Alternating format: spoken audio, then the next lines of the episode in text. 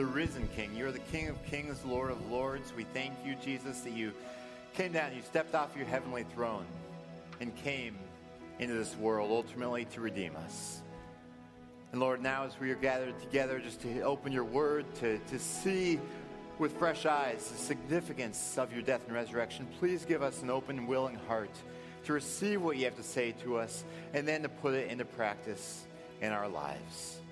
We thank you that you love us so richly, and I pray that the love that you've lavished on us will not be in vain, but that your love will transform us from the inside out. And we pray these things in your name. Amen. You may be seated. For the last few weeks here at Freedom's Church, we have been examining the time when the Apostle Peter denied even knowing Jesus. And no matter what you have gone through in your life, no matter what you have done, it is difficult to imagine a more complete failure than what Peter experienced. Because when Peter denied knowing Christ, he essentially renounced everything that his life stood for. At our Good Friday service, we watched a video that depicted what Peter was probably going through in those hours after he denied Jesus. I want to show you now a clip from that video. And that's when I heard the most blood curdling sound I ever heard in my whole life. I heard that rooster crow. And at that moment, Jesus, he turns around and he looks at me. He looks at me. And his gaze, you can't escape his gaze. I mean, when his eyes are on you, you cannot escape it. And they arrested him and they took him off.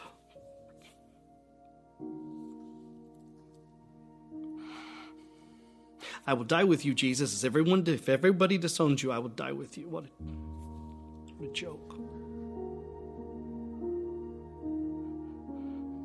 I mean, what would you do? At that moment, at that time, I ran. I ran so fast, I ran so long.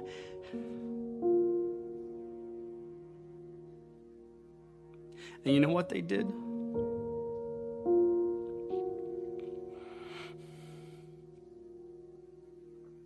They killed him.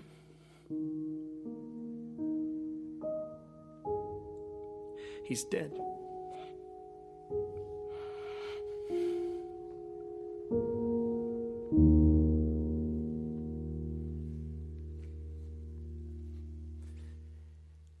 Now imagine if that is where the story ended shame, regret. And because Jesus was dead at that point, there was no way that Peter would be able to escape that crushing burden of failure because he could never see Jesus face to face again. He could never receive Jesus' forgiveness because Jesus was dead. But with Jesus, failure doesn't have to have the last word because Jesus is risen. But for Peter, he was still stuck in that place of shame, that place of regret. He, he, he went back after Jesus re- was resurrected. Peter went back to doing the same thing he was doing before he met Jesus. He went fishing. Let's rewind about three years to that time when Peter first met Jesus. Peter was a fisherman by trade, and he had just spent all night fishing, but had caught practically nothing. And that morning, as Peter was cleaning his nets and winding up from his fishing excursion, Jesus asked to use his boat to preach a sermon to crowds up on the shore. So Peter let Jesus use the boat. And after that sermon was done, Jesus said, Hey, let's go out to deeper water and let down your nets. Now, Peter justifiably was a bit skeptical because he, after all, is a fisherman. And Jesus was a carpenter turned rabbi. And Peter already knew he hadn't caught anything all night, but he said, okay, well, go do that. He let down his nets, and then pretty much immediately, the nets filled with fish. It was a miracle. And in the midst of, of this greatest catch of Peter's life, he suddenly realized that Jesus is no ordinary man. Peter was freaked out. He said, Get away from me, Lord. I'm a sinful man. But Jesus, rather than running away from Peter, instead said to Peter, Peter, follow me. I have a mission for you. And so for the next three years, Peter followed Jesus wherever Jesus went. But then Near the end of Jesus' life, things got hard, and Peter ended up abandoning Jesus. Now, I want to return now to three years after Peter and Jesus first met to John chapter 21, which is after Jesus has been resurrected. But remember where Peter was? Peter was out fishing. And I imagine, even though Peter already knew that Jesus had resurrected, Peter is probably still facing this nagging sense of shame, this sense of regret, this sense of failure. I mean, you probably know what it's like to, to really let someone down who you really care for. It's a terrible, sick feeling in your stomach. And Peter was probably still experiencing that same thing. So let's look at John chapter 21, verses 4 through 9 to see what happens next. It says, Early in the morning, Jesus stood on the shore, but the disciples did not realize that it was Jesus. He called out to them, Friends, haven't you any fish? No, they answered. He said to them, Throw your net on the right side of the boat, and you will find some. When they did, they were unable to haul the net in because of the large number of fish. Then the disciple whom Jesus loved, that's the Apostle John writing this the way he refers to himself, John said to Peter, It is the Lord. As soon as Simon Peter heard him say, It is the Lord, he wrapped his outer garment around him, for he'd taken it off, and jumped into the water. The other disciples followed in the boat, towing the net full of fish, for they were not far from shore, about a hundred yards.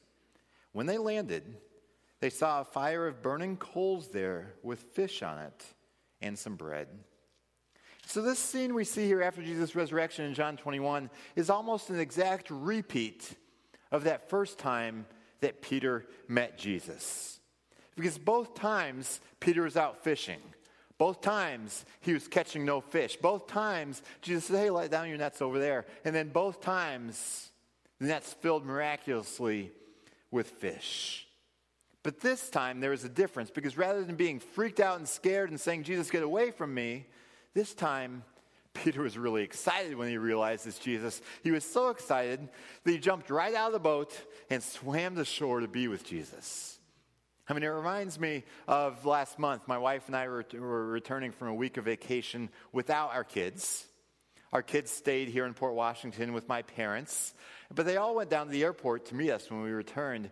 And as soon as my kids saw us walking back up the concourse in the main terminal, they just took off sprinting right into our arms. And you can see a picture here of them, I mean, biggest hugs ever there. There, was this excitement, and I imagine it was quite the endearing scene for anyone who witnessed it there in the airport on that day. But you look at this exuberance, this joy that my kids had in the airport. Peter had that same type of childlike joy and exuberance and even relief at seeing Jesus. So excited was he that he, he could not wait for the boat to row in the shore, even though it was just about 100 yards. Instead, he, he just jumped right out of the boat and swam to Jesus. That was how excited he was to see Jesus again. But whether Peter liked it or not, he still had that reality of his failure hanging over his head.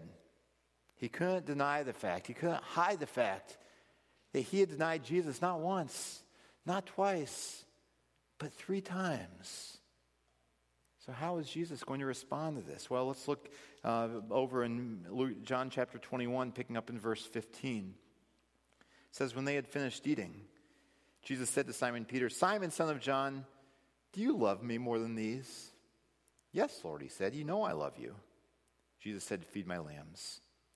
Again, Jesus said, Simon, son of John, do you love me? He answered, Yes, Lord, you know that I love you. Jesus said, Take care of my sheep. The, the third time he said to him, Simon, son of John, do you love me? Peter was hurt because Jesus asked him the third time, Do you love me? He said, Lord, you know all things. You know that I love you. Jesus said, Feed my sheep. Very truly, I tell you, when you were younger, you dressed yourself and went where you wanted. But when you are old, you will stretch out your hands, and someone else will dress you and lead you where you do not want to go. Jesus said this to indicate the kind of death by which Peter would glorify God. Then he said to him, Follow me. Now, notice here how Jesus is addressing Peter. He addresses him not as Peter, but as Simon, son of John. This is using his formal title, his formal name. It's kind of like when I was growing up. If someone really meant business, they would say, Brandon Thomas. I mean, you know what that's like. I mean, when you hear your, your first name attached to your middle name, you know, okay, they, they mean business right then. And Jesus here is serious. Simon, son of John, do you love me? Do you love me? Now, notice here what Jesus didn't say. He didn't say, Peter, what in the world were you thinking back there? He, didn't say, now, Peter, you better be sorry for what you did. He didn't say, told you so. He didn't say, Peter, do you promise to never, ever do that again? These are all things that Jesus did not say to Peter after Peter had failed so miserably.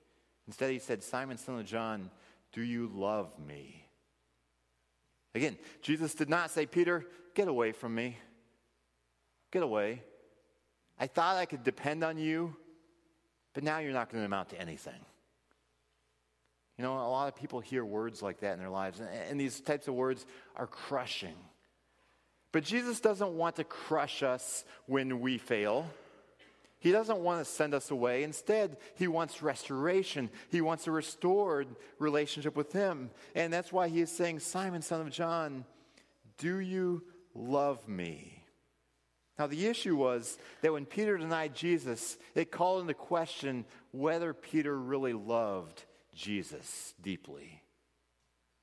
Because when you love someone, you will stand by them even when it's hard.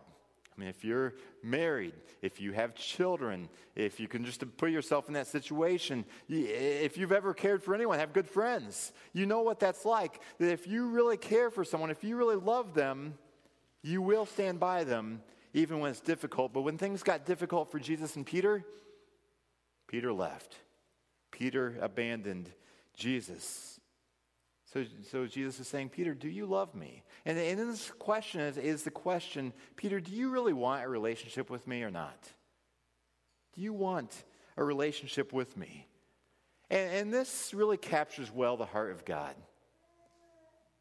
especially when we fail, because God doesn't want to send us away. Instead, He wants forgiveness, He wants reconciliation, He wants a restored relationship, even when we mess up terribly. And so Jesus says, Do you love me? Simon Peter responded, Yes, Lord, you know that I love you. And then Jesus asked again, Do you love me? And then he asked a third time, Do you love me? Remember, three times Peter denied knowing Jesus. And now, three times, Jesus is asking Peter, Do you love me?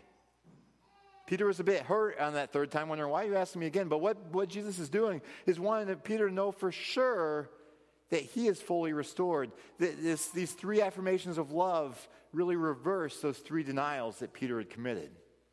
So Jesus essentially is saying to Peter, Peter, I am forgiving you fully. Peter, I am restoring you. And then Jesus says, uh, after each one of these statements of affirmation of love, Jesus says, okay, get, then get back in the game. He says, Feed my sheep, take care of my lambs. This is a way of saying, Peter, you had a mission originally. I am restoring you to that mission. Get back in the game. And then Jesus says to him, Peter, follow me. Follow me. And these are the exact same words that Jesus said to Peter three years earlier in that boat after that amazing catch of fish when Peter first began following Jesus. Follow me. So, this is a full restoration of Peter despite such a spectacular failure. And to me, this can give us incredible hope because it helps us to see that no matter what we do in our lives, that Jesus will always give us another chance as long as we have breath on this earth. That Jesus longs for forgiveness, longs for reconciliation. Remember, the, the, the, the, the denial of Jesus that Peter committed was one of the most complete failures you can have. I mean, yes, we can do things in our life that leave us filled with shame and regret. We all have done that. But no matter where you have been, no matter where you are now, Jesus wants restoration. He wants forgiveness. He wants a relationship with each one of us. And that's what we see him doing here with Peter. on the cross. Jesus went. And it wasn't just some accident in history, it wasn't just some people being angry at him. It was Jesus intentionally going there as his mission to pay the death penalty we deserve for our sins uh, so that we can be reconciled with God. And then when Jesus was resurrected, it's like the check cleared. It showed that God the Father accepted this payment for sin. So all of us, if we trust in Jesus, if we place our faith in him and follow him, have that promise of full restoration just like Peter experienced. So the question for each one of us is do you love Jesus? Do you love Jesus? Because if we truly love Jesus, we will not merely go through the motions of church activities and religiosity and, and trying to live a decent life and you know trying to do nice things. What Jesus is looking for is our heart. He's asked, Do you love me? Because when we truly love Jesus, it will be a joy to surrender our lives to him follow him and to allow him to transform us from the inside out. Now, think about this for a moment. Where would Peter have been if Jesus wasn't resurrected? Now, you can only project into the past what may have been because we can't know for sure, but I think odds are good that he would have had this sense of regret and shame and this cloud of failure hanging over him for the rest of his life. But Jesus was resurrected, and this gave Peter an opportunity to be restored. And Jesus' resurrection can apply to each one of us in a very similar way. Peter was transformed, he became a pillar in the early church. He wrote two books that we have here in the Bible. One of them is called First Peter. Let me read to you First Peter chapter 1, verses 3 and 4. Peter says, Praise be to the God and Father of our Lord Jesus Christ, because in his great mercy, he has given us new birth into a living hope through the resurrection of Jesus Christ from the dead, and into an inheritance that can never perish, spoil, or fade. Now, Peter here is talking about the resurrection. These are not just academic words, it's not just some theology textbook. Now, Peter is writing from firsthand experience about how Jesus' resurrection gives this resounding hope. Later on, he describes this hope from the resurrection as an inexpressible and glorious joy. Peter is writing about this joy and hope from his firsthand experience of being restored by Jesus. Jesus' intent is to transform our lives as he brings us back into relationship with himself. I want to show you now uh, just a, a, video of Pete and Kyra Verfurth, who are part of Freedom's Church, and just how God has transformed their lives through Jesus. Before I knew what it was like to have a relationship with Jesus, my life was pretty different. Um, I really focused on a lot of the things that you know normally you think about trying to achieve goals and set goals for your life and life. Uh, you know the direction you see your life progressing. Um, a lot of things that I was focused on back then were um, okay, you know, have a have a great job and get a great education and you know make as much money as you can and you know, provide the best environment for your family and um, a lot of those things. When things in our life uh, started to kind of spiral out of our control and we knew that we didn't have uh, much, um, we didn't really have a handle on everything that was going on, we, um, you know, some friends started to take notice and they actually invited us to attend church with them. And that was um, one of those moments where you're, you know, you're kind of like, oh, yeah, that's pretty nice, but um, you know, that's maybe not not for us. Um, and we think, you know, we're doing all right over here, and we'll get through it. But um, it was the, the, one of the first times that Kyra and I sat down together, and when the when the service was over, we we felt this tremendous draw in our heart that we were being called to something that was bigger than us, and maybe you know, we both knew who God was and we know who Jesus was, but we didn't really fully understand the impact that He can make on your life. I feel like we got to the point where we we realized that we don't have to be complete, that we can come to Him broken, and we were broken at that point. We were 100%. We kind of hit a wall and didn't know where to go, and going to that first service, we realized, okay, this is the help we need. This is the the step that we need to take.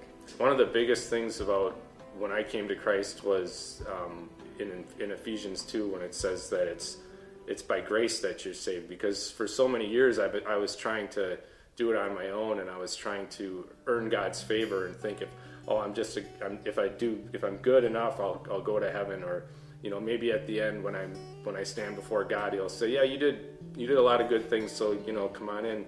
But the reality is, is it has nothing to do with that, and that was something that I never fully understood until uh, having a real relationship with Jesus. Okay, Lord, what do you want me to learn in this? What are you trying to teach me? Um, and having the patience to know that just because you pray about it, you're not going to get an answer right away. It's in His time, and accepting that. That that was hard for me. I'm not a patient person, and to have shush, to have that um, peace of mind for me as a person is huge because I'm not a patient person. And the fact that I can have that conversation with God and say, okay, I know you're trying to teach me something. Please show me what it is and give me the patience to wait for that answer. That that part is huge in when I came to Christ and from from that point on I just having that ability to know that I can sit down anywhere I am and pray and have a conversation with him is huge. I think about uh, where my life is now, and I think about all the years that I spent trying to uh, fill that void in my heart. Um, filling that void that only you can fill when you have a that can only be filled by having a relationship with Jesus. And um, I think of John 21 when uh, Peter they were out in the boat fishing, and, and Jesus Jesus came to and he was standing on shore and he was waving to him and he told them to cast their nets in one more time, and um, they threw their nets over, and there was so much fish. It was incredible that the nets didn't break when they pulled them in, and Peter jumped out of the boat and he swam to shore just to be closer to Jesus. And I think we all have some of that Peter in us where we just want to be closer to Jesus and and you know to jump from that boat and to swim to shore. Um, that's a calling to come home, and and that's a calling that that I'm so glad that I that I was able to be a part of and, and feel that love.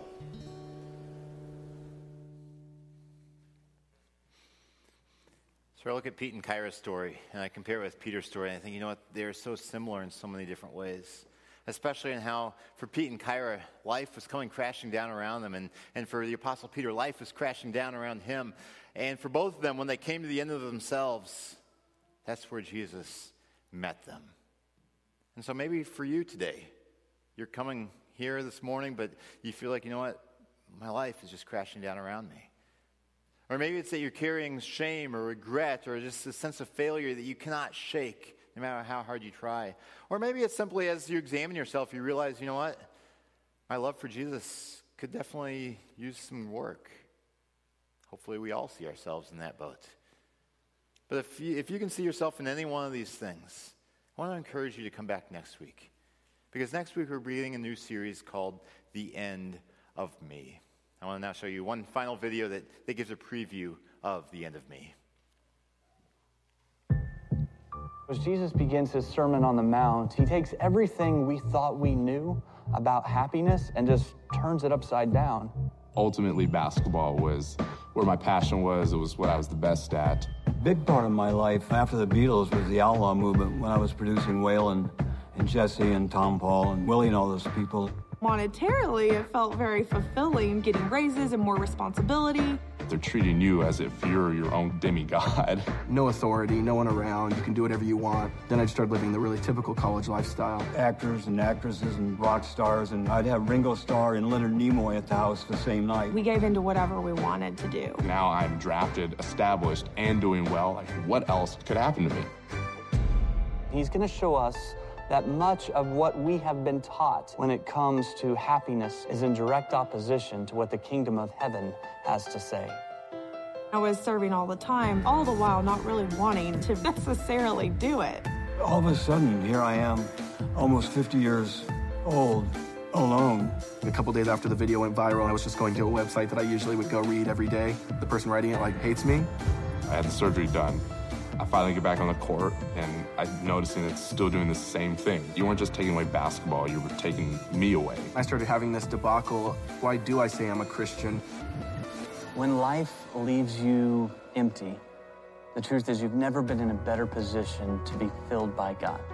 I started thinking, and it hit me. I'm like, why would I put all my hope and trust into something that is gonna end anyway? God really started impressing upon my heart what my purpose was.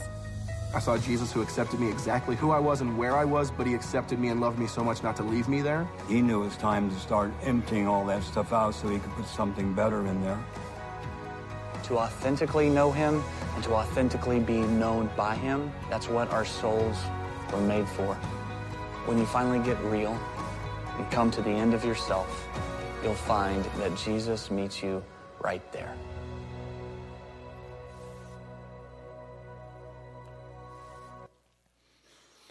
So this is a series we're starting next week. It's not only a sermon series, there are also DVD-based life groups that meet throughout the week. They're listed in your bulletin. You can sign up on your connection card, and the DVDs feature exactly what you saw up there on the screen. Again, that's going to start next week. Now, as we look at the Apostle Peter's life, he was truly transformed. He, he really was. The night before Jesus was crucified, Peter said, Even if I have to die with you, Jesus, I will never deny you. And then a few hours later, he did. But after that, after Jesus restored him, Peter was faithful all the way to the point of death. If you remember in John 21, Jesus talked about the type of death that Peter would die. When Peter was much older, he ended up being crucified because of his faith in Jesus. He was executed for his faith. He was faithful to the end. But when it came time to be crucified, he said, I am not worthy of being of dying in the manner of my Lord. Because Jesus was crucified as well. Peter said, I'm not worthy of dying like Jesus was. So traditionally, Peter, according to tradition, Peter was crucified upside down because he did not consider himself worthy of dying in the manner of his Lord. He was faithful to the end. But for Peter, even his death was not a tragedy because Jesus is the resurrection and the life. And that because of Jesus and his resurrection, in that victory being passed on to Peter, for Peter, his death from this earth was merely ushering in the next chapter of his life in heaven with God. And Jesus can give us the exact same hope because Jesus, he is not dead, he is alive. Let's pray. Lord Jesus, we praise you once more because you are the risen Savior. We thank you that you came uh, to this earth. We thank you, Jesus, for your redemption of, of Peter and that example that it gives to us of how you want to redeem us as well. Lord, I pray that we will submit to you, that when we recognize our frailty, which we are all weak, we are all sinful and broken, that we will come to that recognition and then that we will throw ourselves on you. And like Peter, that we will choose to follow you with wholehearted devotion.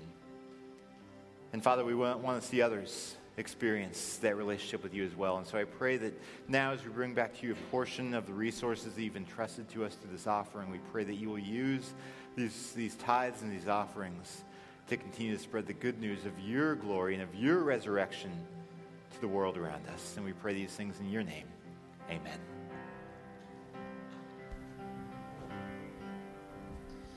Lost or saved. Find their